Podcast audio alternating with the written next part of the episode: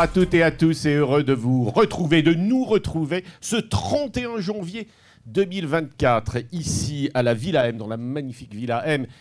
Et je salue euh, le président euh, du groupe Pasteur Mutualité, Michel Cazogade, qui nous reçoit ici. Bonne année d'abord et bonne santé à toutes et à tous. Je salue également nos confrères et consoeurs journalistes qui nous suivent. Nous allons euh, voir si nous devons plus espérer que douter de notre système de santé au lendemain du discours de politique générale du nouveau et jeune Premier ministre de la France, Gabriel Attal.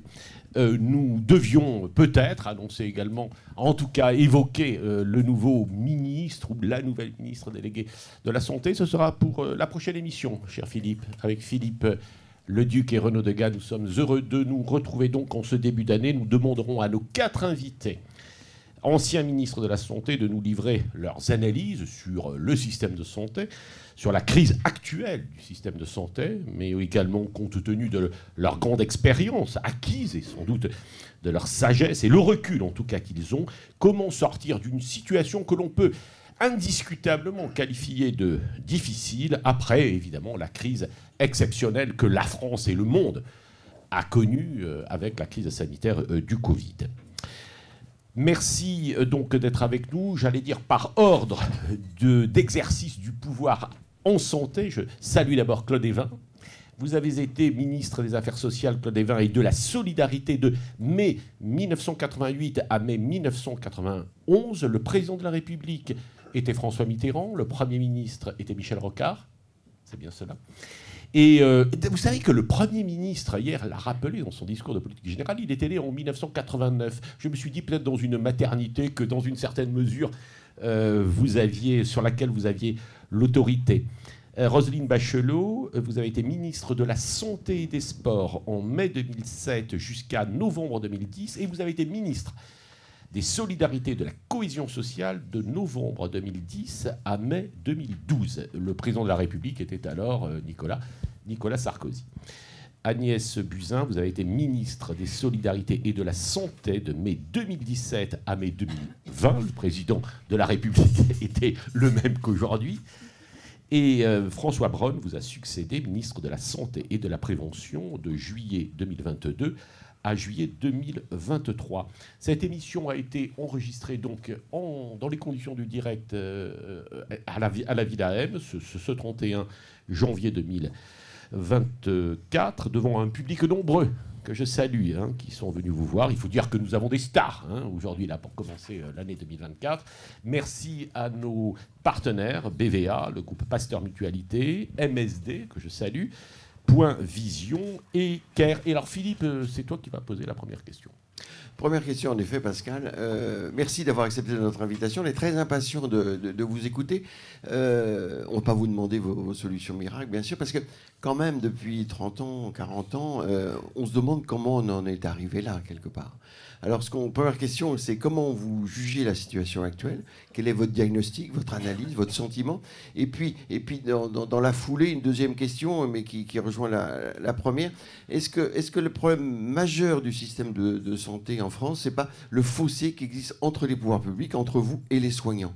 Parce que vous avez euh, échafaudé depuis 30 ans, 40 ans, chacun à votre place. Vous n'avez pas ménagé votre peine. Vous avez fait des rapports, des lois, etc. Vous avez créé des GHT, des CHT, des CPTS, des CTS, plein de systèmes. Vous avez bâti une architecture en bonne logique qui paraît tout à fait séduisante. Et puis, puis sur le terrain, ça ne prend pas euh, forme. Alors, quelle est votre analyse quel est le principal défaut, puis après on verra un peu la principale difficulté pour réformer le système de santé, puis après on verra évidemment les, solutions, la ville, l'hôpital, le médicament euh, et les déclarations du nouveau euh, Premier ministre euh, Gabriel Attal. Claude Evin, on commence peut-être par vous. Alors j'ai retrouvé un, ancien journaliste m'a donné ce, ce, magnifique 12 12, 12 euh, thèses pour le renouveau de la médecine libérale, octobre 90. On déjà, le deuxième grand chapitre, c'est les relations ville-hôpital. Alors comment on est arrivé là? Est-ce que ce fossé, on peut le combler?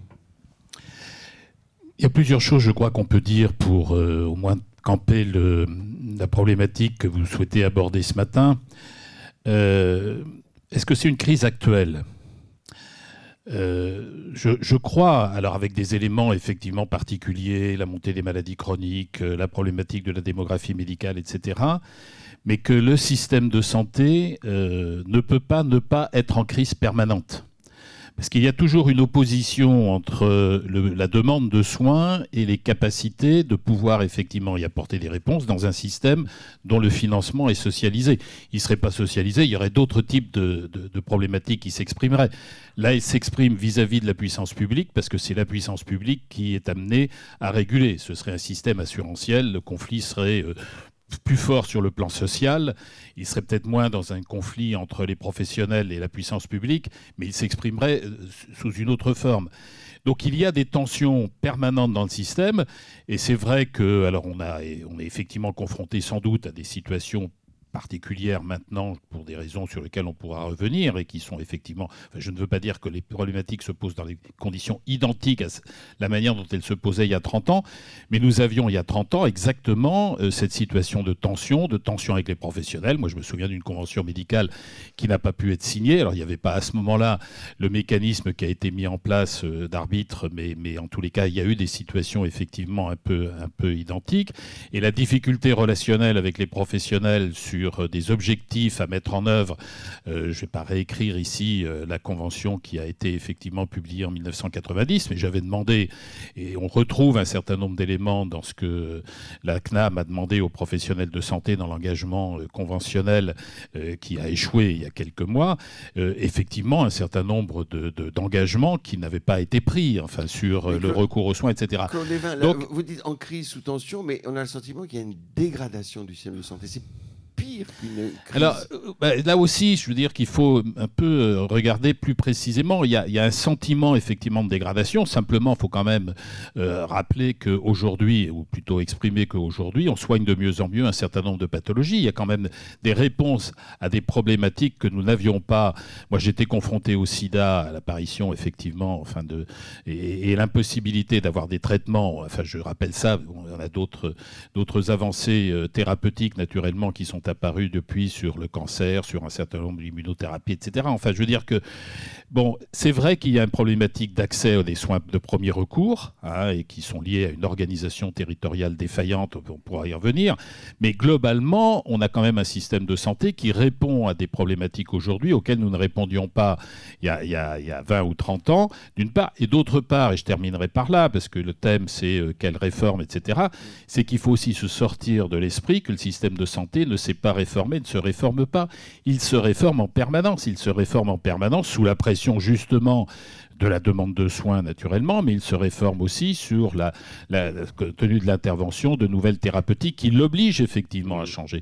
Et, si on reprend aussi bien sur l'hôpital, etc., que ça n'aille pas assez vite, je suis complètement d'accord, mais, mais euh, sortons de l'état d'esprit selon lequel on serait dans un système complètement figé. Claude Evin, on comprend bien ce que vous voulez dire, et c'est vrai que c'est assez intéressant de, de voir le cheminement des évolutions.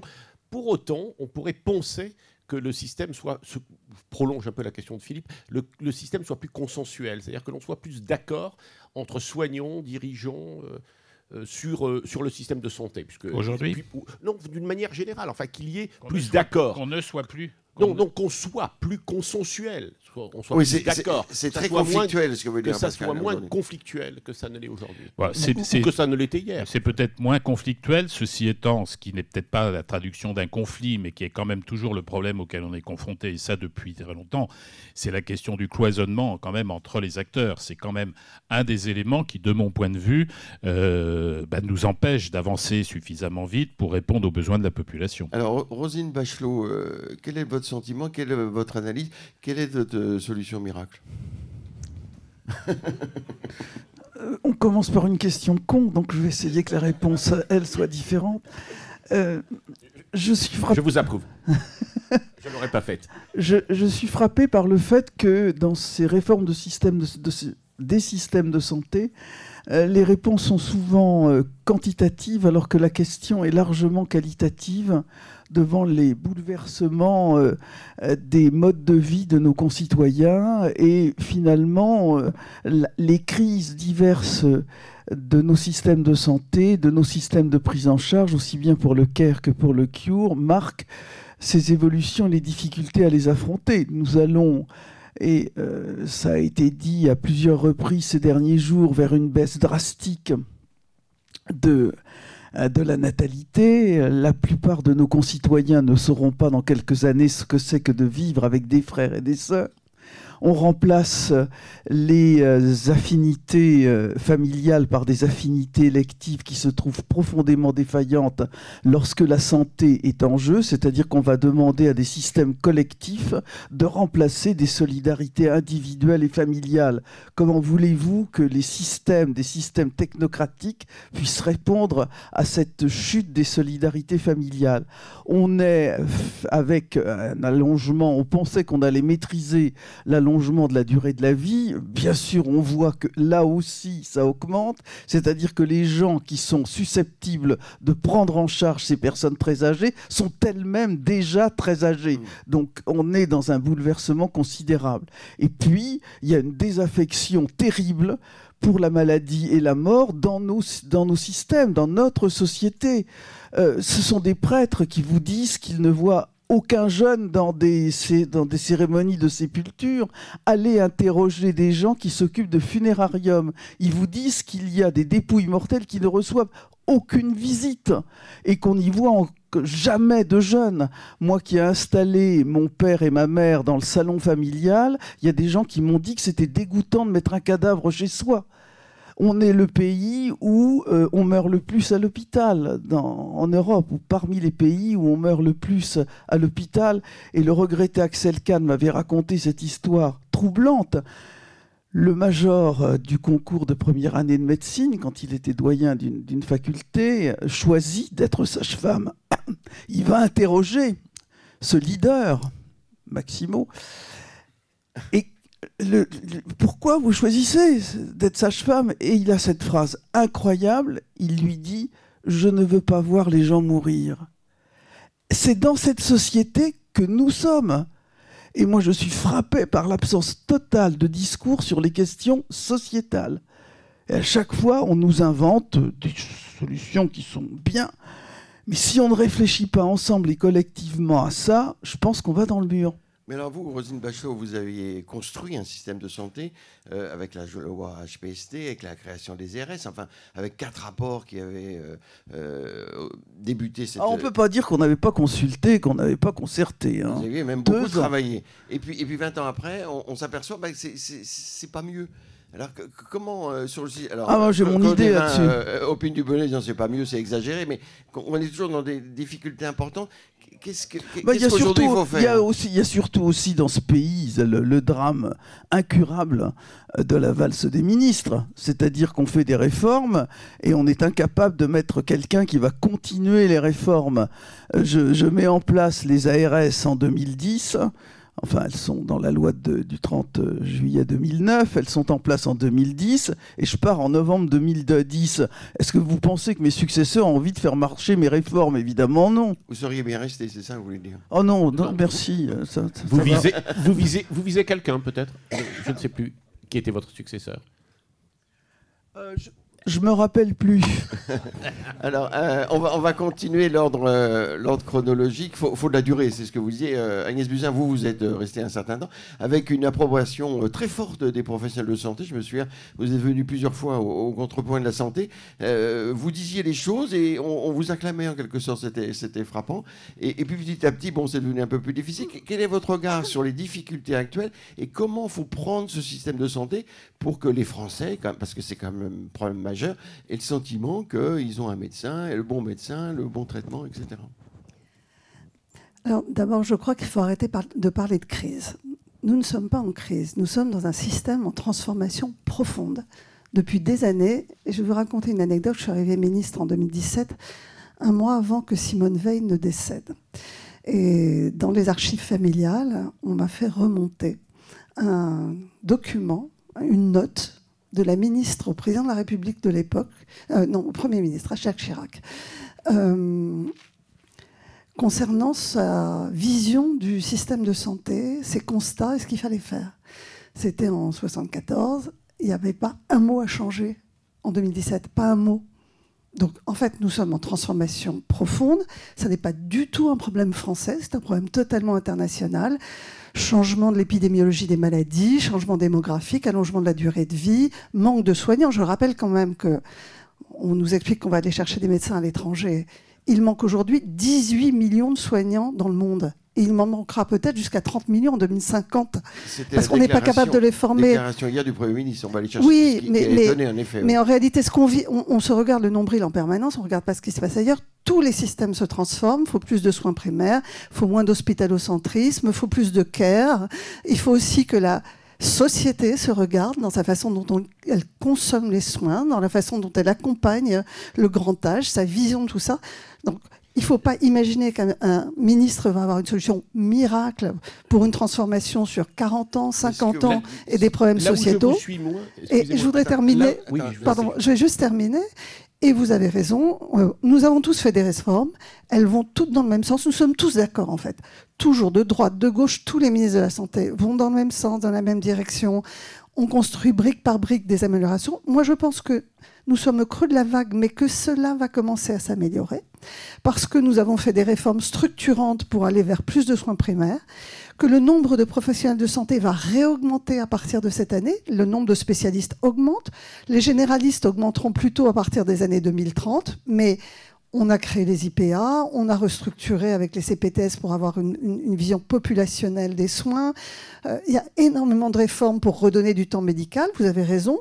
Ma Santé 2019, il y avait un consensus. La loi a été votée en juillet 2019 avec une large majorité au Sénat et au Parlement, tous bords confondus. Le problème, c'est que le Covid est arrivé en janvier 2019 et donc 2020. Euh, euh, et donc trois mois après, donc euh, quelque part, nous n'avions pas encore eu le temps de mettre en place les décrets. Ça a percuté toute la réforme, donc pendant trois ans, il ne s'est rien passé. Et on repart sur Ma Santé 2022 maintenant, avec le problème que dit euh, Roselyne, c'est que derrière, les prédécesseurs ont envie d'effacer tout ce que vous avez fait avant et de créer leurs propres réformes. Leur propre... Mais en réalité, il faut juste mettre en œuvre ce que nous construisons les uns après les autres pour améliorer le système. Mais je crois qu'il faut arrêter de parler de crise. C'est une transformation en profondeur sur le long terme. Et que deuxièmement, je pense que ça va aller de mieux en mieux dans les années qui viennent. Nous sommes en train de sortir du tunnel. Alors, les Français ne le voient pas encore, mais aux urgences, c'est quand même en train de s'améliorer grâce au SAS, où on a vu... Service d'accès aux soins qui... Service d'accès aux soins qui était dans la loi de 2019 diminution de 10 à 15 du nombre de passages aux urgences cette année. Oui, vous ne pouvez pas oublier euh, la date hein, de janvier 2020. Je rappelle que vous avez écrit, c'est le bon moment, votre journal récemment, tout à fait passionnant pour celles et ceux Formidable qui, euh, livre, il faut le lire absolument. Voilà, tout le monde est d'accord. Vous voyez, il y a du consensus. Hein, hein. Euh, oui, c'est là où je disais, je vous suis pas, enfin c'est pour faire le débat, c'est que dans une certaine mesure, ça veut dire que les choses peuvent être mieux anticipées et dont le fond peut-être ne le sont-elles pas. Vous êtes des dirigeants, donc euh, les citoyens peuvent vous dire, bah oui, mais les choses n'ont pas été euh, suffisamment anticipées. L'histoire d'ailleurs de la crise sanitaire. Sur l'anticipation, vous avez raison, Pascal. Euh, le problème, c'est que le nombre de soignants aurait dû être anticipé dans les années 90. mais c'est un problème mondial personne n'avait même les formateurs pour les Claude, former. Claude Evin était là en 90. Oui, hein. non, mais tout à fait, sans, on revenir. Est, on est arrivé au creux d'une Sans revenir et sans hein. polémiquer. Alors, on peut revenir sur le débat avec les professionnels. Je rappelle que la demande d'un numerus clausus assez limité en 1989-90, c'était à la demande des syndicats médicaux. Hein. je me souviens d'arbitrage de, avec Lionel Jospin, qui était chargé de l'enseignement supérieur. Il avait, lui, des propositions de, de numerus clausus plus importants que les miens. Bon, et moi j'étais sous la pression. Alors peut-être que j'aurais dû résister. On n'avait pas d'observatoire de, la démographie comme ça a été mis en place après. Vous regrettez pas avoir euh, résisté bah, Oui, je regrette de ne pas avoir résisté, mais on est quand même dans un système dans lequel, et ça rejoint la, première, la première question que, que, que vous posiez, c'est-à-dire qu'effectivement c'est aussi un système qui est co-géré d'une certaine manière. Hein, et que le dialogue avec les professionnels, il n'est pas simple, y compris pour ça. Gérer notamment dans le cadre de la convention. Alors François Braun, est-ce que, comme euh, disaient vos prédécesseuses, euh, vous avez eu envie de tout, changer et, pas vous mettre dans, dans, la ligne de, ce qui avait été euh, fait? Non, de toute évidence non. Euh, déjà, je vais peut-être vous surprendre, mais je suis d'accord avec tout ce qui a été dit et tout ce qui a été conduit jusqu'à présent, y compris sur le livre d'ailleurs. L'idée, c'est qu'il faut faire un débat. Si vous êtes tous d'accord, ça va pas. Non, mais je crois qu'il y a des choses très importantes qui ont été dites et, tout le monde le dit. et les Français sont pas d'accord. On va voir ça. Un, on parle de crise. Effectivement, c'est peut-être une crise, mais c'est surtout une transformation de notre système de santé. Deux, ça ne touche pas que la France. Et je crois que ça, c'est très important. Quand on regarde, l'ensemble des pays au niveau international, pas qu'en Europe, subissent des difficultés dans leur système de santé. On se souvient de l'Angleterre, de l'Espagne. Différentes, différentes en fonction des, des systèmes eux-mêmes, mais tout le monde est en difficulté. Moi, ma question principale, dès que je suis arrivé, même, même un peu avant d'ailleurs, euh, ça a été de me dire, mais pourquoi tout le monde, alors que les systèmes de santé sont très différents, tout le monde est dans ces difficultés? Le seul point commun que j'ai pu euh, trouver, c'est que nous avons bâti, et c'était normal, des systèmes de santé sur l'offre de soins. C'est-à-dire qu'on met en place une offre de soins en disant ben, l'offre de soins va couvrir les besoins de santé de la population. Le problème, c'est que les besoins ont augmenté, c'est que l'offre a diminué, pas forcément en nombre, mais en temps de soins disponibles et en temps médical disponible, et on a cette, euh, cette discordance. Je reste persuadé de deux choses. La première, c'est que nous devons repenser et faire évoluer notre système de santé vers un système qui répond aux besoins de santé de la population. C'est dans cet esprit que nous avons mis en place, à nom du président de la République, euh, le Conseil national de la refondation en santé, avec des, des discussions territoire par territoire pour trouver des solutions territoire par territoire. Le deuxième point, c'est une notion de temporalité. C'est absurde qu'on rediscute tous les ans la politique de santé dans le cadre de ce PLFSS. Moi, je ne vois pas comment on peut avoir une, une logique dans le temps. La santé ne va pas se réformer en un an. Il faut une temporalité plus longue. Alors, c'est compliqué d'un point de vue politique quand on explique que les choses vont s'améliorer dans 10 ans ou dans 15 ans. Mais en tout cas, c'est le cas. Et je ne vois pas pourquoi nous n'avons pas Il y a la stratégie nationale de santé quand même, qui est tous les 5 ans et qui a été reculée à tous les 10 ans. Oui, mais il n'y a, pas, il n'y a pas de loi de programmation de santé derrière, par exemple. Donc la stratégie nationale de santé sert à rien. La stratégie nationale de santé ne se traduit pas forcément par euh, une transformation et des textes. C'est pas suffisant. C'est la base probablement d'une loi de programmation de santé sur plusieurs années. Vous savez, notre système de santé, les professionnels comme les, nos concitoyens ont besoin déjà un peu de sérénité. Et halte à l'hôpital bashing, à la santé bashing, comme quoi tout va mal, je vais pas revenir sur ce qui a été dit, mais nous avons un système de santé qui fonctionne. Et ils ont aussi besoin de perspectives, et de perspectives dans le temps. Et on voit bien que quand on, on discute avec les professionnels, et vous dites qu'on est, qu'on est en, divergence avec les professionnels. Moi, je suis retourné auprès des professionnels, il n'y a pas de divergence. Mais ils ont besoin de se projeter dans 3 ans, dans 5 ans, dans 10 ans, et ils ont envie de se projeter dans le temps. Oui, mais les conditions de travail à l'hôpital, que vous connaissez bien, sont, très difficiles. Euh, vous dites qu'il n'y a pas de divergence avec les professionnels, c'est, ça paraît... Mais les, conditions de travail sont difficiles partout pas qu'à l'hôpital. C'est-à-dire, notre société, là je rejoins ce que disait Mme euh, Madame Bachelot, notre société aussi a changé sur la, la, vision que nous avons du travail. Nous devons améliorer les conditions de travail. On n'arrête pas de dire il faut euh, augmenter les salaires. Oui, et, le Ségur de la santé a permis de le faire, mais il faut surtout donner des meilleures conditions de travail. Il faut un management beaucoup plus souple au niveau des établissements, et, nous avons travaillé sur euh, euh, revenir aussi à l'échelle du service. vous voyez, plein de briques se mettent en place. Simplement, on a retourné la terre, on a semé les uns et les autres.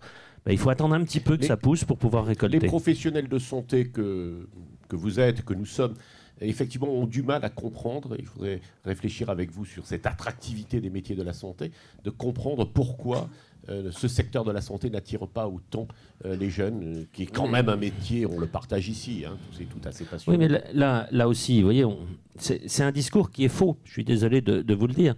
Alors, il attire peut-être pas dans, les facs de médecine, et encore faudrait-il réfléchir à ce passage passe-las. On a quand même des facs qui, qui ne remplissent pas la deuxième année parce qu'on a imposé un quota entre passe et las. Mais ça, c'est une parenthèse. Ça, c'est une si, dans le jardin de Madame Buzyn. Si on regarde, non, mais si on regarde les professions paramédicales, les infirmières, c'est la profession la plus demandée. Mais où il y a le plus de fuites. Exactement. Et le problème est là. 30% des infirmières inscrites en première année n'arrivent pas au bout ou abandonnent lors de leur première année d'exercice. Et pourquoi? Parce que les conditions de travail sont trop dures. deux raisons. La première raison, j'ai discuté avec les infirmières, j'ai lancé la réforme d'ailleurs de cette formation et du métier d'infirmière. Un, euh, des problèmes qu'ont tous les étudiants qui sont des problèmes de paupérisation des étudiants. L'infirmière, euh, quand on lui indemnise quasiment rien ses trajets pour aller faire des stages à plusieurs dizaines de kilomètres, c'est un exemple. Deux, la formation n'est plus adaptée au profil ni aux besoins que nous avons aujourd'hui. Pourtant, il y a eu cette grande réforme, Philippe en parlait, cette grande réforme de la formation médicale, et on voit bien que... Mais c'est une très bonne chose. Euh, quand je parle de passe, hélas, je crois que c'est très bien, et c'est pareil pour euh, Parcoursup et les infirmières. On fait venir des profils différents dans les professions de santé. C'est une richesse.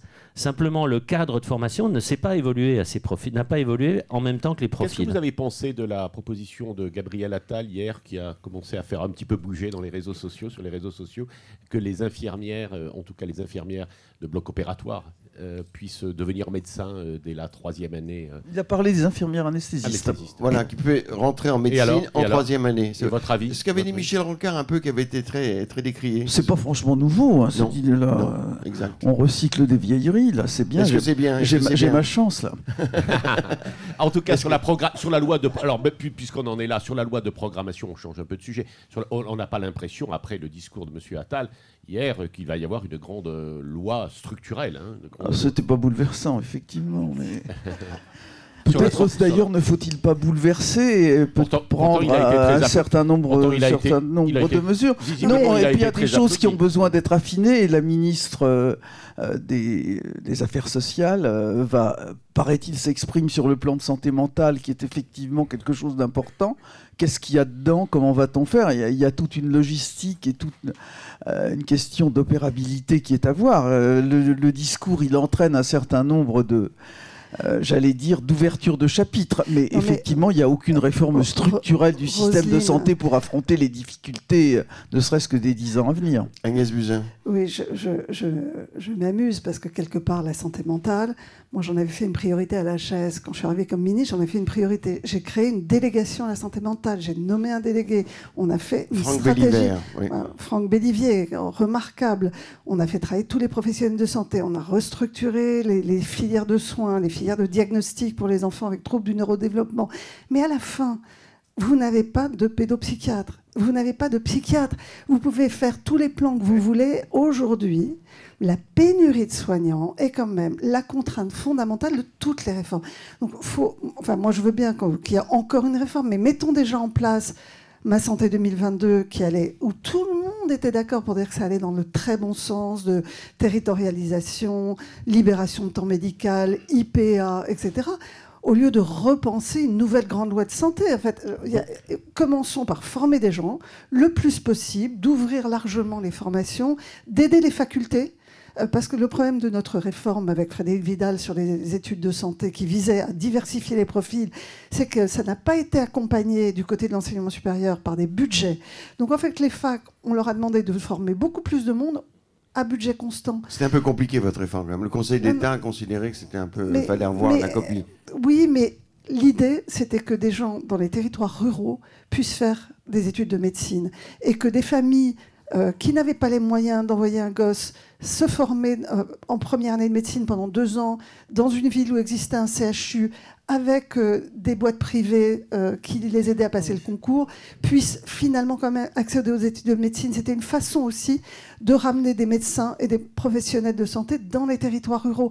On ne peut pas avoir quelque part le beurre et l'argent du beurre. A- À un moment, il faut faire des choix. On, on a quand même ouvert, euh, enfin le numerus clausus a disparu. On l'a ouvert, mais sans aider les facultés à augmenter considérablement le nombre de personnes formées. Or là, excusez-moi, j'entends qu'on va aller chercher des médecins à l'étranger, alors qu'on interdit l'accès aux études de médecine à nombre de nos Ouais, enfants. Ça, c'est un peu fou. Et ça, c'est quand même très choquant. On ferait mieux de mettre un peu d'argent dans les facultés Enfin, les de médecine médecins- pour augmenter Madame le nombre de le- personnes le- formées. Les médecins étrangers en France, ça fait quand même longtemps qu'ils font déjà tourner euh, les hôpitaux. hein. Mais l'idée, c'est d'aller en chercher d'autres. Donc... Il y a plus de Euh, médecins béninois en Ile-de-France qu'il y en a au Bénin, alors évidemment, ça c'est sûr. Mais alors, euh, oui, Claude Evin. Oui, non, mais moi je voudrais que, parce que c'est intéressant effectivement, et moi je confirme que quand on prend un certain nombre de réformes, euh, on est dans la continuité, il n'y a vraiment pas de, de rupture. Et il faut qu'on sorte, de mon point de vue, de cette idée selon laquelle il y aurait un grand soir de la santé, qu'il y aurait une grande réforme de la santé, qu'il y aurait une réforme structurelle de la santé.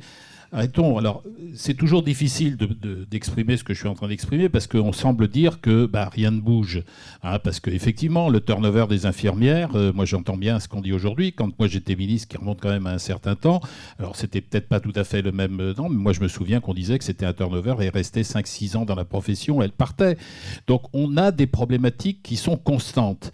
Ce qu'il faudrait, de mon point de vue, sur lequel nous travaillons, et, Mme Bachelot exprimait un certain nombre d'éléments de réflexion sur, euh, les, aspects sociétaux, etc., c'est le rapport à la santé, c'est le rapport aux soins. Et, et en fait, je, l'exprimais tout à l'heure et je le redis, je suis moi convaincu qu'il y a naturellement une continuité de la réforme à mettre en œuvre, mais qu'on est dans un système qui sera toujours tendu, qui sera toujours en crise d'une certaine manière. Parce que c'est... Oui, mais non, il faut l'accepter de le dire et qu'on regarde objectivement les choses qu'on apporte des réponses, y compris pragmatiques, sur l'accès aux soins dans les territoires, sur la réponse à un certain nombre de, prises en charge sur des pathologies euh, euh, définies, que, l'on puisse développer la recherche, que l'on puisse, etc., que l'on puisse former davantage de médecins, mais on est dans, un, dans une demande de soins, dans une demande. C'est pour ça qu'on constate aussi qu'il y a d'une crise, enfin qu'il y a des crises dans l'ensemble des pays industrialisés. Il y en a aussi dans les pays intermédiaires et en développement qui sont d'une autre nature, naturellement. Mais parce qu'il y a dans tous les pays, quels que soient les modes d'organisation du système, il y a cette tension entre la demande, l'aspiration d'une société à être mieux soignée, à pouvoir être dans un bien-être permanent, et l'impossibilité de la collectivité, quelle que soit la manière dont elle en assure le financement dont elle s'organise, de répondre à cette demande. Et c'est cette tension qu'il faut qu'on assume et que l'on puisse effectivement traiter en apportant des réponses, en apportant des réponses pragmatiques, mais ne, ne considérons pas en tous les cas que demain on va pouvoir trouver la baguette magique qui nous permettra de sortir. Ben oui, mais comme vous dites, la, relation à la santé, on comprend bien votre propos, mais sur la prévention, par exemple, c'est vraiment la relation à la santé. Et, depuis 30 ans, on, progresse un petit peu. Les, jeunes fument moins, boivent moins et prennent moins de cannabis. Mais la prévention, ça ne se résume pas au tabac et à l'alcool. Non. Bon.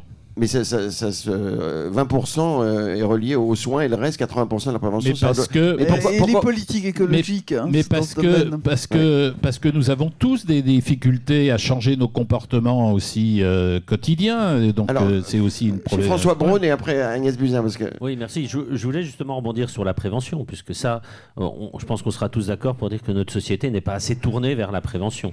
De façon très très large, hein, le concept une seule santé et les problèmes écologiques, bien sûr on a eu un, on a des évolutions, la vaccination papillomavirus, euh, on, lance des choses sur le sport santé, ça va pas encore assez loin, je suis tout à fait d'accord, il, faut aller plus loin. Je voudrais revenir un petit peu sur ce, problème d'effectifs médicaux et rejoindre ce que disait euh, Agnès. Bien sûr, nous manquons de soignants et nous continuons à manquer de soignants. Raison de plus pour que nous arrêtions d'opposer le service public, le privé le libéral, l'hôpital. Nous devons travailler ensemble. Et je crois que c'est effectivement Ma Santé 2022 a lancé ça. Le SAS, c'est un très bon exemple, je suis obligé d'en parler, un très bon exemple de la coopération entre les libéraux et les hospitaliers. Nous devons... été rappelé par le président de la République. Oui, nous, devons continuer à aller plus loin. Il est aberrant que dans des territoires, et, j'en connais qui sont assez caractéristiques, on continue à avoir... Euh, une opposition sur certaines spécialités, à continuer à parler de part de marché, alors que les besoins sur euh, telle euh, spécialité sont couverts et que les besoins sur d'autres problèmes ne le sont pas du tout. Nous devons travailler en coopération entre public et privé. Je crois que ce qu'ont lancé euh, certaines ARS sur le redécoupage de la permanence des soins et l'obligation que tout le monde participe à cette permanence des soins, établissement privé comme établissement public, est une bonne chose. Nous ne sommes pas assez nombreux, nous ne serons pas assez nombreux demain, ni après-demain. Donc il faut déjà aussi ces transferts de compétences. Continuons dans ce sens. Les IPA, les transferts de compétences, et tous les ordres étaient d'accord. Alors après, il y, a des, il y a encore quelques vieilles luttes et, quelques... Oui, ça coince un peu quand même. Oui, ça coince un peu, mais vous savez, sur le terrain, moi j'y suis toujours. Je peux vous garantir que ça coince pas parce que les gens sont pragmatiques et ils savent qu'une infirmière peut très bien vacciner, qu'un pharmacien peut très bien prescrire et vacciner contre la grippe. Il faut qu'on sorte de ces, de ces postures qui sont dans notre temps. Tout le monde prône une euh, meilleure coordination des soins, meilleur partage des, compétences. Euh, mais il y a une hiérarchie dans le système de santé. Alors, pas de grand soin, mais est-ce qu'il faut garder cette hiérarchie? C'est-à-dire que l'hôpital, c'est l'État, c'est plutôt vous, et puis euh, la médecine de ville, c'est l'assurance maladie. Et, et, ces deux systèmes ne se, passent, ne se parlent pas vraiment. Est-ce qu'il ne faudrait pas mieux organisé pour euh, les relations ville-hôpital qui datent de, dans, le rapport de 1990, on en parlait déjà, euh, c'est un problème majeur. Et puis privé et public, il y a la Cour des comptes qui a dit qu'il fallait plus de complémentarité récemment entre les, cliniques et les, hôpitaux, euh, mais on voit bien que ça coince un peu. Alors, est-ce qu'il faut un grand service Est-ce que c'est le ministère de la Santé? Comment, comment cette hiérarchie assurance maladie État Comment faire en sorte que ça marche mieux pour qu'il y ait une meilleure coordination des soins? Je ne sais, pas si ça, sais pas si ça marche mieux, mais en tous les cas, il y a au moins un élément de réforme qu'il faut rappeler, c'est effectivement la création des agences régionales de santé, puisque les agences... Oui, tout à fait. Et les agences régionales de santé, alors, ne répondent pas totalement à la problématique euh, qui est soulevée, mais elles, elles permettent déjà, et, contrairement à l'image que l'on en a parfois, y compris, euh, paraît-il, au plus haut sommet de l'État, sur euh, les agences régionales, c'est quand même une réforme de l'État enfin de l'État au sens large du terme, qui est assez intéressante à observer. Le plus haut, c'est le président de la République? Peu importe. Mais, euh, mais bon, c'est-à-dire qu'on a réuni euh, au niveau régional, d'abord on a, on a identifié au niveau régional une gouvernance pour appréhender l'ensemble de la problématique de santé, aussi bien l'ambulatoire que la prévention, que l'offre de soins, et l'ambulatoire que les établissements, le sanitaire et le médico-social, réunis dans, même, dans un même établissement public. Et justement, on a commencé à, à réunir les et l'assurance maladie au niveau régional. Est-ce qu'il faut aller plus loin sur le plan national? Moi, quand j'étais parlementaire, j'avais effectivement émis l'idée d'une agence nationale, bon, ce qui pose peut-être un certain nombre de problèmes, mais en tous les cas, on voit bien que dans le pilotage entre la DGOS d'un côté et puis euh, la, CNAM de l'autre, il y a parfois euh, une non-concordance qui effectivement est préjudiciable. Alors, ministère, ministère Assurance Maladie, oui. Je pose une question à ce niveau. la mission verte a vocation à s'intéresser à ça? Ça, je ne sais pas du tout. Mission demandée par le président. Sur la régionalisation, oui. Sur la régionalisation ou décentralisation. Ah bah, c'est sûr que sur une administration adolescente qu'étaient les agences régionales de santé, la réforme territoriale de François Hollande a été véritablement un coup de poignard dans le dos, puisqu'on a demandé, on a changé le, le périmètre de la majorité des structures régionales administratives, ce qui était un ce qui est caractéristique aussi de la façon dont on mène les affaires publiques dans notre pays. C'est-à-dire Ne profitez pas, Marisol Tourelle n'est pas avec nous. Non, mais, mais Rosine a absolument raison. On avait des agences de, régionales de santé, on en avait beaucoup, avec la loi NOTRe. En réalité, on les a concentrées dans quelques grandes villes, avec des territoires immenses. On a dépeuplé les départements. Les DG d'ARS passent leur vie dans la voiture. Dans la voiture. On a développé les, les, les, antennes départementales où il y a quatre ou cinq personnes. Donc en fait, les élus locaux ont l'impression qu'on ne les écoute pas. C'est normal, un DG d'ARS ne peut pas gérer la, région Occitanie ou, ou Nouvelle-Aquitaine. Et c'est la loi NOTRe qui a totalement désorganisé en fait l'action territoriale des ARS l'éducation nationale a été beaucoup plus intelligente. Ils n'ont pas modifié le périmètre des rectorats. Ils sont restés, ils ont attendu. Eh bien, et c'est pareil dans les DRAC. Hein. et c'est pareil dans les DRAC. Il n'y a que le ministère de la Santé qui a voulu être bon élève et qui a tout rassemblé. Donc effectivement, quand je suis arrivée, j'avais des énormes ARS complètement centralisés. Sur le terrain, il n'y avait plus personne.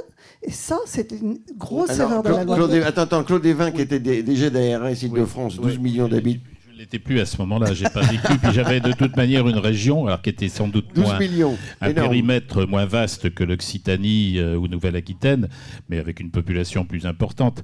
Bon, effectivement, euh, on aurait peut-être pu traiter la question des agences régionales de manière spécifique, parce que c'est vrai qu'il y a une relation à la, au territoire qui est quand même un peu différente que sur d'autres politiques. Bon, ça c'est évident, et moi je le regrette, je le regrette aussi. Après, bah, il faut s'organiser en conséquence. Il appartient aussi, et je pense que les directeurs d'ARS le font, c'est de renforcer euh, la, responsabilité des délégués départementaux. Et comme la nature a horreur du vide, c'est les préfets qui prennent la main? Plus ou moins quand même. Plus non, je, Crois je crois qu'on peut pas dire moins. ça. Il serait sans doute tenté de le faire, oui. Euh, mais moi, je connais un préfet qui euh, a été euh, euh, directeur d'ARS, qui s'en est pas caché d'ailleurs, enfin je peux le citer, c'est Claude Darcourt. Mmh. Claude Darcourt m'a dit à plusieurs reprises, donc pas simplement dans l'intimité, parce que là, que c'était un de ses une de ses meilleures expériences professionnelles. Hein, et ça a été un grand préfet, et ça a été un grand directeur d'ARS. Donc, bon, mais c'est vrai que de la part des préfets, il y a cette aspiration à, à vouloir traiter les questions de santé, ce qui montre bien l'intérêt. Alors justement, Claude On ne peut pas ne pas parler euh, du financement. Euh, Est-ce que euh, le financement doit être revu euh, L'assurance maladie déficitaire, euh, c'est prévu qu'elle soit jusqu'à 2027 déficitaire de 8 ou 9 milliards. Est-ce que ça la fragilise? Est-ce qu'il faut augmenter les recettes ou est-ce qu'il faut dépenser moins, pas forcément donner moins d'argent aux soignants, mais en, en, en, gérant mieux le système, en évitant les castillages, en faisant de la pertinence des soins? Agnès Buzyn, vous étiez très chaud, euh, très, très sur le front de, de la pertinence des soins? Chaud, oui, oui. Euh, vous, voyez, vous, vous, voyez comment un journaliste peut se casser la figure. N'importe quoi, là. Et donc, et donc, vous étiez très au front de la pertinence des soins. Alors, le finance... Je ne l'aurais pas faite. Oui, mais oui, c'est ça, là, le, le journaliste d'investigation. Le... Le Claude Evin, sur le, alors, tous sur le financement, qu'est-ce qu'il faut faire? Parce que là, on a un déficit qui dure. La CADES. On ne comprend rien à ce qu'il raconte. Hein.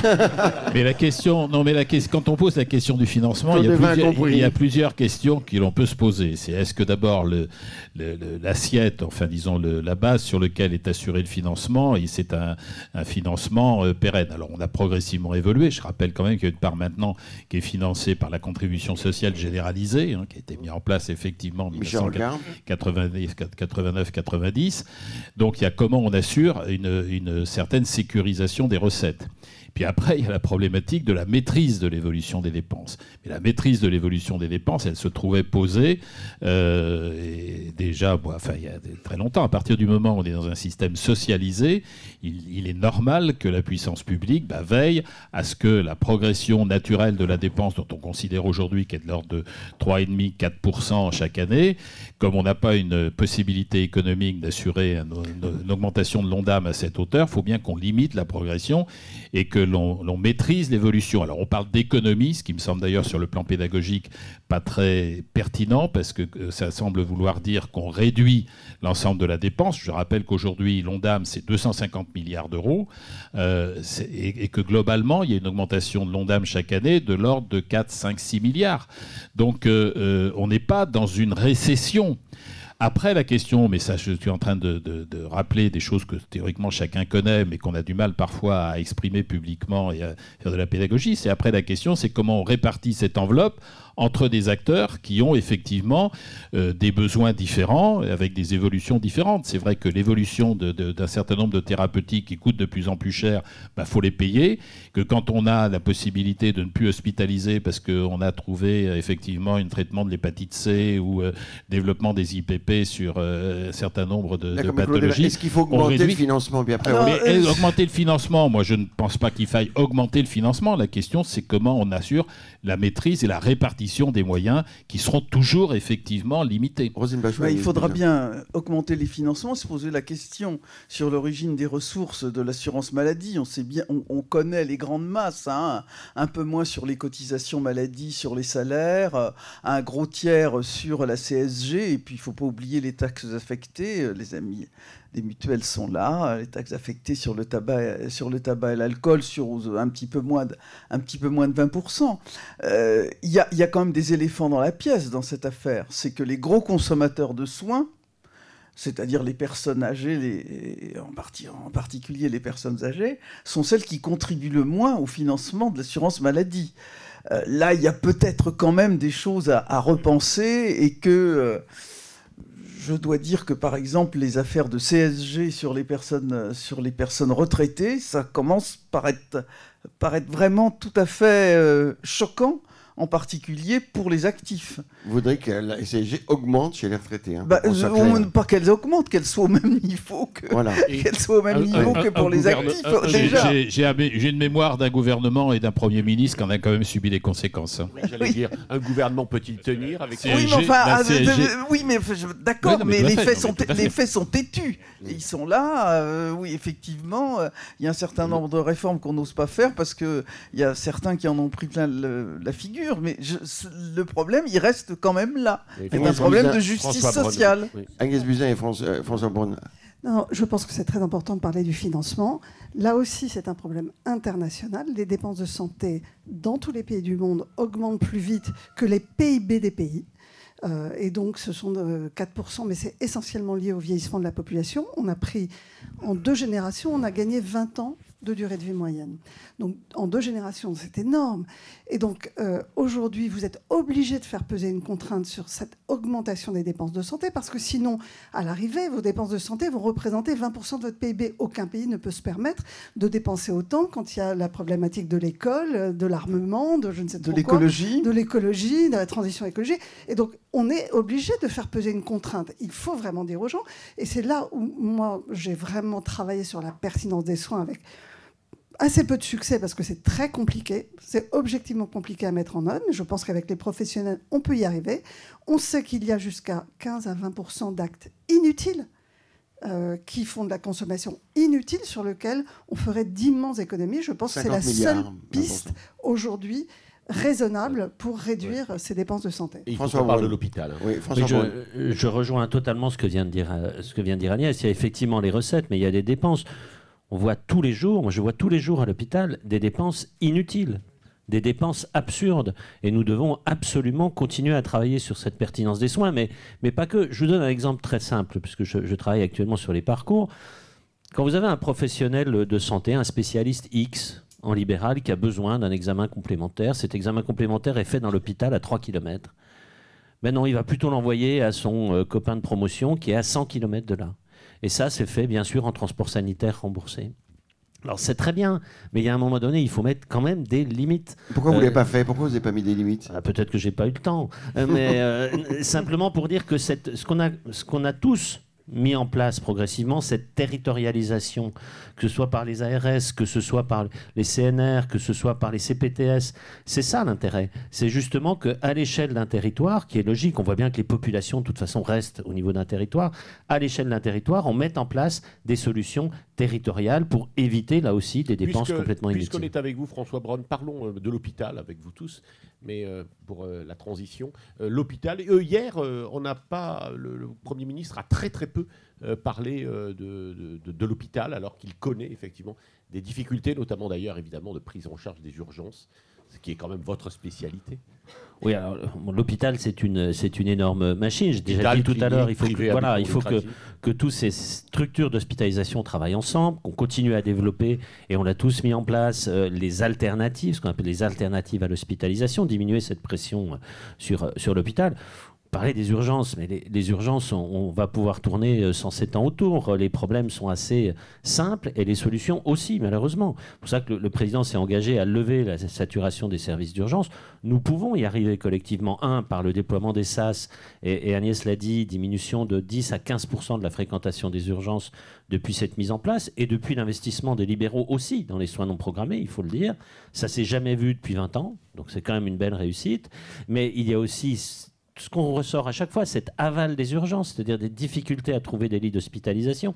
Pas parce que nous manquons de lits d'hospitalisation, mais parce que nous manquons de professionnels pour mettre à côté de ces lits. On, est en train un petit peu de, tourner en rond, donc il faut là pour le coup, euh, une fois pour toutes, faire la part entre l'activité programmée et l'activité non programmée. Il faut que tout le monde y participe, et quand je dis tout le monde, c'est le public, comme le privé, à part égale en fonction de leurs moyens, et les choses vont rentrer dans mais pourquoi, Et il y, a aussi, bien sûr, euh, on parle toujours des urgences, mais aussi une médicalisation beaucoup plus poussée des EHPAD. Parce qu'il y a, y a à la fois il y a ce, problème-là dont on ne parle quasiment pas. Hein, sur mais on, a on voit euh, les... Parce qu'évidemment, il n'y a pas le personnel, il n'y a pas les structures de soins dans des EHPAD. On voit aller vers l'hôpital des personnes âgées en fin de vie qui n'ont rien à, faire. Hein. À vous vers les IPA vous qui ont déjà été lancés et qu'il faut encore renforcer, y compris dans le cadre de la gérontologie. Donc on voit bien qu'il y a un certain nombre de solutions sur la table. Il faut peut-être bousculer un petit peu je le reconnais, les habitudes des uns et des autres, les corporatismes des uns et des autres. Mais en tout cas, tout le monde, au fur et à mesure, a dessiné euh, cette, euh, ce système de santé de Petite question, le SAS n'est toujours pas généralisé. 75%. Oui, mais le président de la République, j'ai lu hier... Il y aura coercition sur voilà, le, SAS devrait être, devait être généralisé en 2023. Ça, c'était le discours du président Macron lors de, cette, de sa conférence de presse où nous étions. je peux vous faire rire sur le SAS pour vous vous dire quand même comment c'est arrivé. Donc on était sur le plan de refondation des urgences. Donc on avait les 26 mesures pour essayer de désengorger les urgences, dont notamment un énorme focus sur la médicalisation des EHPAD, la gériatrie, etc. Et puis à un moment, on a dit il y a trop de gens qui arrivent aux urgences qui n'ont rien à y faire. Je dis oui, il faudrait une forme de SAS. Et je me suis dit tiens, SAS, ça pourrait être un bon acronyme. On va appeler ça le service d'accès aux soins. Et c'est rentré dans la loi comme ça. Voilà. Donc euh, anecdote sympa, c'est sympa de voir ça mis en place et de voir que ça marche. À vous écouter en dehors SAS, qui a l'air de marcher. Et aucune agence de communication ne vous avait euh, conseillé. Ah, ah, c'est quand même dommage. C'est pour ça que c'est bien. on a l'impression quand même que vous avez du mal à faire avancer vos politiques. Hein. Vous dites on tourne autour du pot, on, a du mal, il faut bouger les corporatistes. Euh, Rosine Bachot a été affrontée, au corporatisme aussi. Il y a eu le Covid. Le Covid a tout percuté. il y a eu trois ans. C'est depuis 30 ans que, les corporatistes ont du mal à être bougés. Et, on oublie un, troisième acteur, ce sont les, citoyens eux-mêmes. On les a pour l'instant évités, mais il y a des, des, transformations majeures euh, qui traversent notre société avec une demande de soins infinie dans un système qui, dont les ressources sont finies. On a aussi, on a l'affronté, on a vu avec le Covid, la montée des complotismes, euh, des, des médecines alternatives, de la volonté euh, des uns et des autres euh, de sortir en même temps du système de soins, d'avoir un autre, une autre offre de soins. on voit à la fois la demande de maternité très très spécialisée. D'ailleurs, la chute des naissances va entraîner aussi des réformes. Enfin, c'est un autre sujet qu'il faudra ouvrir et en même temps la volonté de maison de naissance, d'avoir moins de médicalisation autour, euh, autour de la naissance. Donc tout ça, les citoyens, ils sont là aussi avec des demandes extrêmement diverses et extrêmement difficiles à intégrer dans notre système de santé. Alors, je pense que pour revenir simplement sur, euh, sur ce que disait euh, Roselyne, bien sûr, on oublie trop souvent nos concitoyens dans cette avancée et transformation du, du système de santé. Mais je crois qu'il y a nous devons, en tout cas, moi je l'ai toujours considéré comme ça, la vérité par rapport à nos concitoyens et par rapport aux politiques. La vérité, c'est que vous n'aurez plus un service d'urgence dans chaque bourg. Vous n'aurez plus une maternité dans chaque petite ville. Parce que, euh, simplement, nous n'avons pas assez de professionnels pour les faire tourner. Donc il faut trouver des solutions alternatives. Le SAS est une solution alternative. La régulation de l'entrée des urgences, quand on a lancé ça il y a un peu plus d'un an, on m'a dit ça va être une catastrophe. Ce n'est pas une catastrophe, ça fonctionne. Et, la population l'intègre bien. Moi, je fais encore de la régulation médicale. J'ai des gens au téléphone, quand on leur explique non, euh, vous avez mal au dos depuis trois semaines, il ne faut pas aller aux urgences, mais on va vous trouver une autre solution, ça fonctionne. Donc, il faut avoir un discours de vérité vis-à-vis de nos concitoyens. La vérité, c'est que nous avons un système de santé qui fonctionne. Nous soignons mieux aujourd'hui que nous soignions hier et avant-hier. Ça va continuer, mais par contre, peut-être qu'il faudra faire 10 km euh, pour euh, avoir un médecin et non plus l'avoir dans la rue à côté. Il faut le reconnaître, il faut l'annoncer clairement. je, voudrais juste revenir euh, sur le problème que nous avons, enfin, que moi j'ai ressenti sur le terrain. Ce ne sont pas les citoyens, ce sont les élus comment faire la pédagogie auprès des élus locaux qui réclament tous leur cabinet médical, qui réclament tous le service d'urgence, qui réclament tous leur maternité, euh, qui vont voir le président de la République dès qu'on essaye de restructurer. Les ARS le vivent au quotidien parce qu'elles sont confrontées à ça. Euh, et sincèrement, euh, il y a une pédagogie à faire aussi auprès de nos parlementaires, auprès de nos maires, parce que si nous ne parlons pas la même langue, nous avons eux en confrontation directe mais qui se faisaient photographier, ces élus locaux, euh, devant les euh, cartons de masques financés par l'État. Mais c'est très, très difficile. Il y avait un préfet qui me disait euh, Comment voulez-vous que j'y arrive? J'ai deux personnes dans mon service de communication, quand le président du conseil départemental en a 80. Mais le, CNR a, permis de rapprocher ces points de vue. Et je crois que c'est important. Le CNR, Mais je pense qu'en termes de santé, il existe. C'est probablement dans ce domaine-là qu'il a le mieux fonctionné. Et d'avoir mis autour de la table les élus, les citoyens, les professionnels de santé, ça a été extrêmement intéressant. Chacun partageant un peu ses difficultés. Quand un professionnel de santé explique que euh, lui, il n'a personne pour garder ses enfants, euh, qu'elle doit partir euh, à 17h, fermer son cabinet parce qu'il n'y a plus de crèche, de choses comme ça, eh bien, on a peut-être une vision un peu différente de dire ils veulent plus travailler, ils s'arrêtent à 17h. Oui, mais il y a aussi des raisons. Alors, Alt aussi a une certaine professionnalisation des interlocuteurs, des interlocuteurs citoyens C'est-à-dire que le dialogue qu'on essaie toujours de faire avec, euh, bien sûr, les, malades les et les citoyens dans le, non malades, enfin, comme disait Knock, euh, il s'ignore, il y a un malade qui s'ignore.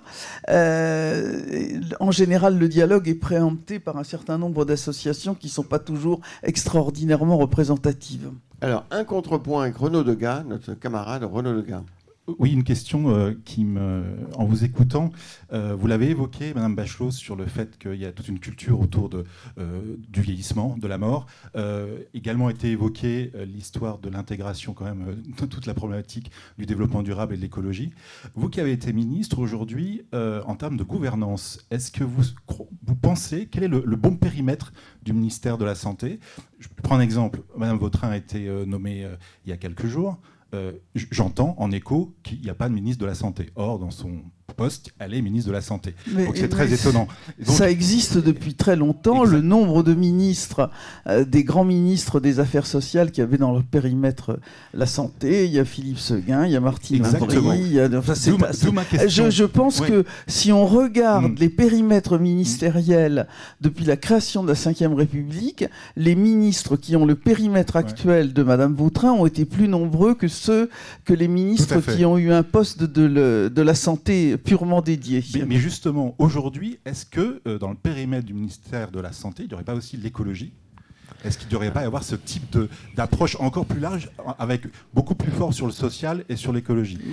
C'est une question. Euh, Alors, tour de table là-dessus. Est-ce qu'il faut élargir encore le ministère de la Santé? Claude Desvins ben, Je pense que c'est une, enfin, c'est une question d'organisation du gouvernement. Je veux dire, bon, il y a, y a, effectivement, une, enfin, avoir une responsabilité particulière sur la question de la prévention, certes, en matière de santé. Alors, même si la prévention, ça doit intégrer l'environnement, ça doit intégrer, mais y compris les conditions de travail. Je veux dire, si on veut effectivement considérer que c'est l'ensemble de la société, il y a l'aménagement du territoire, il y a tout ce qu'on veut. Donc euh, non, il y, a, la nécessité d'avoir une meilleure coordination entre les ministres aussi, pas seulement entre les acteurs de santé, mais entre les ministres. Mais par contre, effectivement, euh, qu'il y ait en tous les cas un ministre qui couvre à la fois la santé, le médico-social euh, et les problématiques sociales, bon, c'est tout à fait...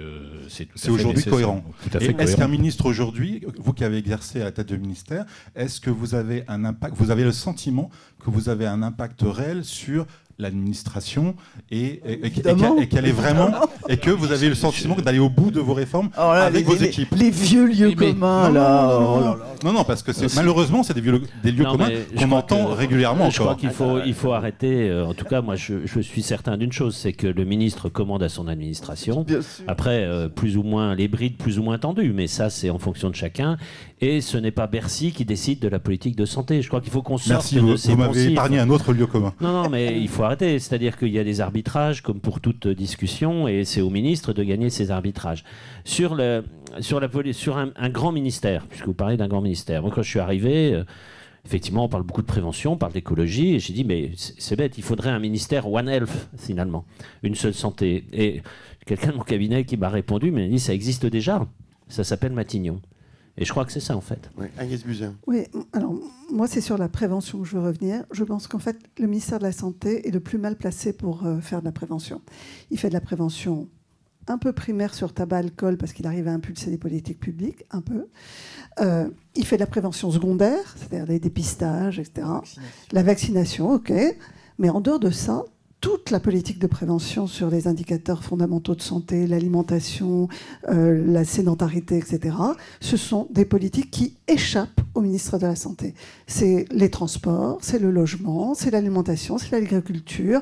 Et donc, en réalité, il faut arrêter de faire penser, de faire croire que le ministère de la Santé fait de la prévention. Il faut des politiques publiques interministérielles, intersectorielles, très volontaristes, peut-être euh, au niveau de Matignon, mais la prévention ne peut pas être simplement le ressort de la santé. que seulement 20% de l'augmentation de l'espérance de vie, et certains disent 15%, sont cette augmentation serait due à des questions sanitaires hein, et à des progrès de médecine. C'est l'éducation des filles. Pourquoi on n'y arrive pas Pourquoi on n'y arrive pas à faire plus de prévention dans tous les ministères?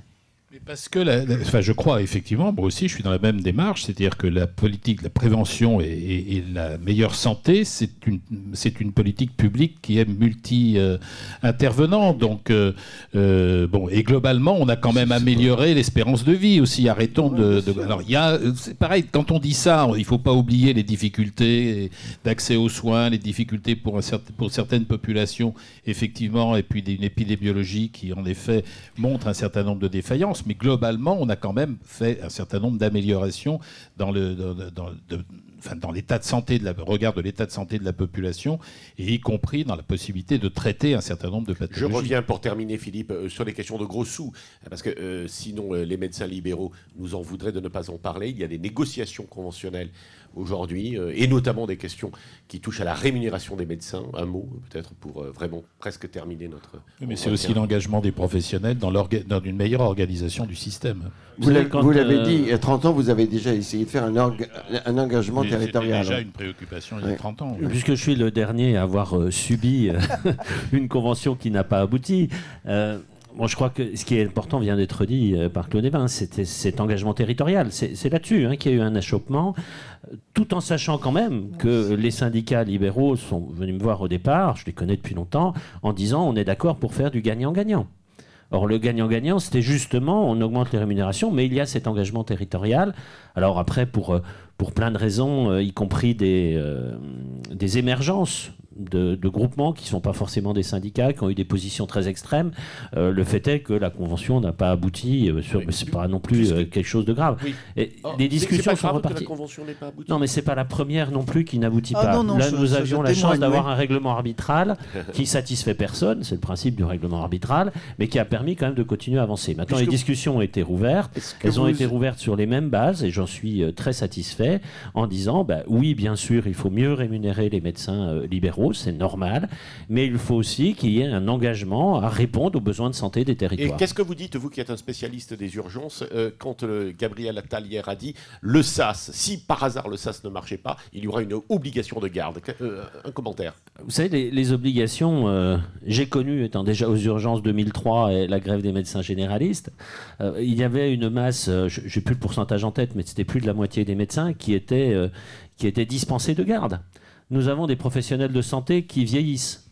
Euh, forcément, si on oblige à faire des gardes, ils vont dire bah, Moi, j'ai 65 ans, euh, je ne vais plus faire de garde parce que mon état de santé ne le permet pas. Si on n'oblige pas, ils vont continuer à en faire, peut-être une, deux ou trois. Alors, Donc, moi, je suis euh, très et, je l'ai exprimé à plusieurs reprises, dès lors qu'on oblige, qu'on force la main, ça se passe pas bien. On arrive au terme. On travaille euh, ensemble. François Braun, on arrive au terme.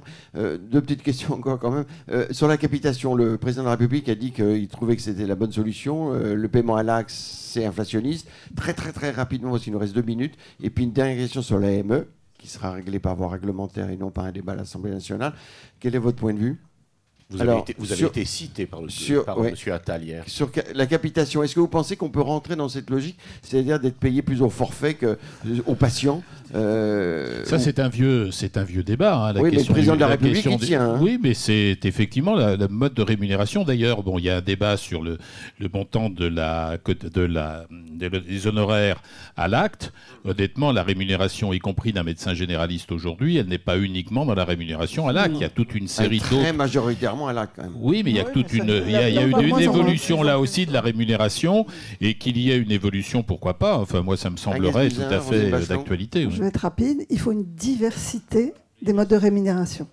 Donc, euh, effectivement, santé publique, territorialité, un peu à l'acte, un peu de capitation, pourquoi pas. En tous les cas, une diversité. On a besoin de répondre à plein d'enjeux différents. D'accord. Alors, oui, évolution, évolution des modes de rémunération. Euh, ça paraît tout AME, à fait. L'AME, moi je suis une, défendresse de l'AME. Je me suis opposé à mon parti politique dans des débats homériques à l'Assemblée nationale. Je n'ai pas bougé d'un iota. Qu'est-ce que vous pensez du rapport Evin sur l'AME C'est bien, il va, dans, il va, dans, ce sens. Il va dans ce sens ou ça va dans le mur? Attendez, est-ce que les est-ce que les défenseurs de l'AME vont être satisfaits des mesures qui seront prises par M. Attal s'il suit. Non, ça a été dit de- hier par. euh, De le toute façon, ministre. euh, défendre monsieur l'AME, Stefanini. ça ne veut pas dire défendre un panier de soins qui ne change pas. hein, euh, et ça ne, euh, voilà, et de pas mettre un certain nombre de garde-fous sur l'AME, ça me paraît logique. Mais ceux qui veulent détruire l'AME ne sont pas dans une démarche de santé publique. L'AMU d'urgence, c'est pas bon pour vous, hein, c'est clair. Mais si on change Non, de nom, la- mais qu'on change mais la pas ce qu'il y a la dedans, peu importe. Mais Oui. je, je rejoins ce que dit euh, Roselyne. On peut, il faut faire évoluer l'AME, mais on ne peut pas euh, Ouais, supprimer enfin, l'AME. Alors Claude, alors, Claude, alors, le mot de la fin sur l'AME. la fin. Non, la question qu'il faut effectivement avoir en tête et que le Sénat n'a pas pris en considération et que le débat, c'est on a des populations qui effectivement sont sans droit puisqu'elles sont en situation irrégulière, même si tous les bénéficiaires de l'AME ne sont pas en situation irrégulière, parce qu'il y a les enfants. Tout le monde ne bénéficie pas de l'AME d'ailleurs, même quand on est en situation irrégulière. Je ne vais pas rentrer dans les détails, il y a des conditions d'accès. Donc la question qui nous est posée collectivement, c'est que nous avons des populations qui restent sur notre territoire alors qu'elles devraient repartir chez elles puisqu'elles n'ont plus de droits. Comment nous les soignons? Et comment nous assurons qu'elles aient accès à des soins de premier recours? Comment nous assurons le fait qu'il n'y a pas une aggravation de leur état de santé qui les conduira à l'hôpital? Qui fera que, de, in fine, ça coûtera beaucoup plus cher puisque la question du coût est posée et qui pourra y compris poser des problèmes de santé publique, notamment concernant les infections euh, euh, enfin, qui peuvent être effectivement transmissibles. Donc la question, c'est celle-là, c'est comment on soigne des personnes qui sont en situation irrégulière. Moi, j'ai souvent dit à l'occasion de ce rapport dans les interlocuteurs, le problème n'est pas le problème de l'AME, le problème, c'est les populations en situation irrégulière sur notre territoire. Chacun doit faire son métier. D'accord. Eh bien, on arrive au terme de, cette émission. Merci, merci mesdames, merci euh, messieurs. Euh, on a beaucoup appris. Merci beaucoup. Alors, euh, on vous applaudit, la nombreuse assistance. Merci aux équipes, Françoise Millienne, Nathalie Rattel, Emmanuel euh, Tay, à la veille des acteurs de santé, à Hortus et sa santé. Merci à nos partenaires BVA, Groupe Pasteur Mutualité, dont le président Bertrand Mas-Fressinet est présent avec nous aujourd'hui à la Ville AM. Merci à MSD, à Point Vision et à CARE. Et Merci alors, Pascal. Je voudrais paraphraser Paul Ricoeur.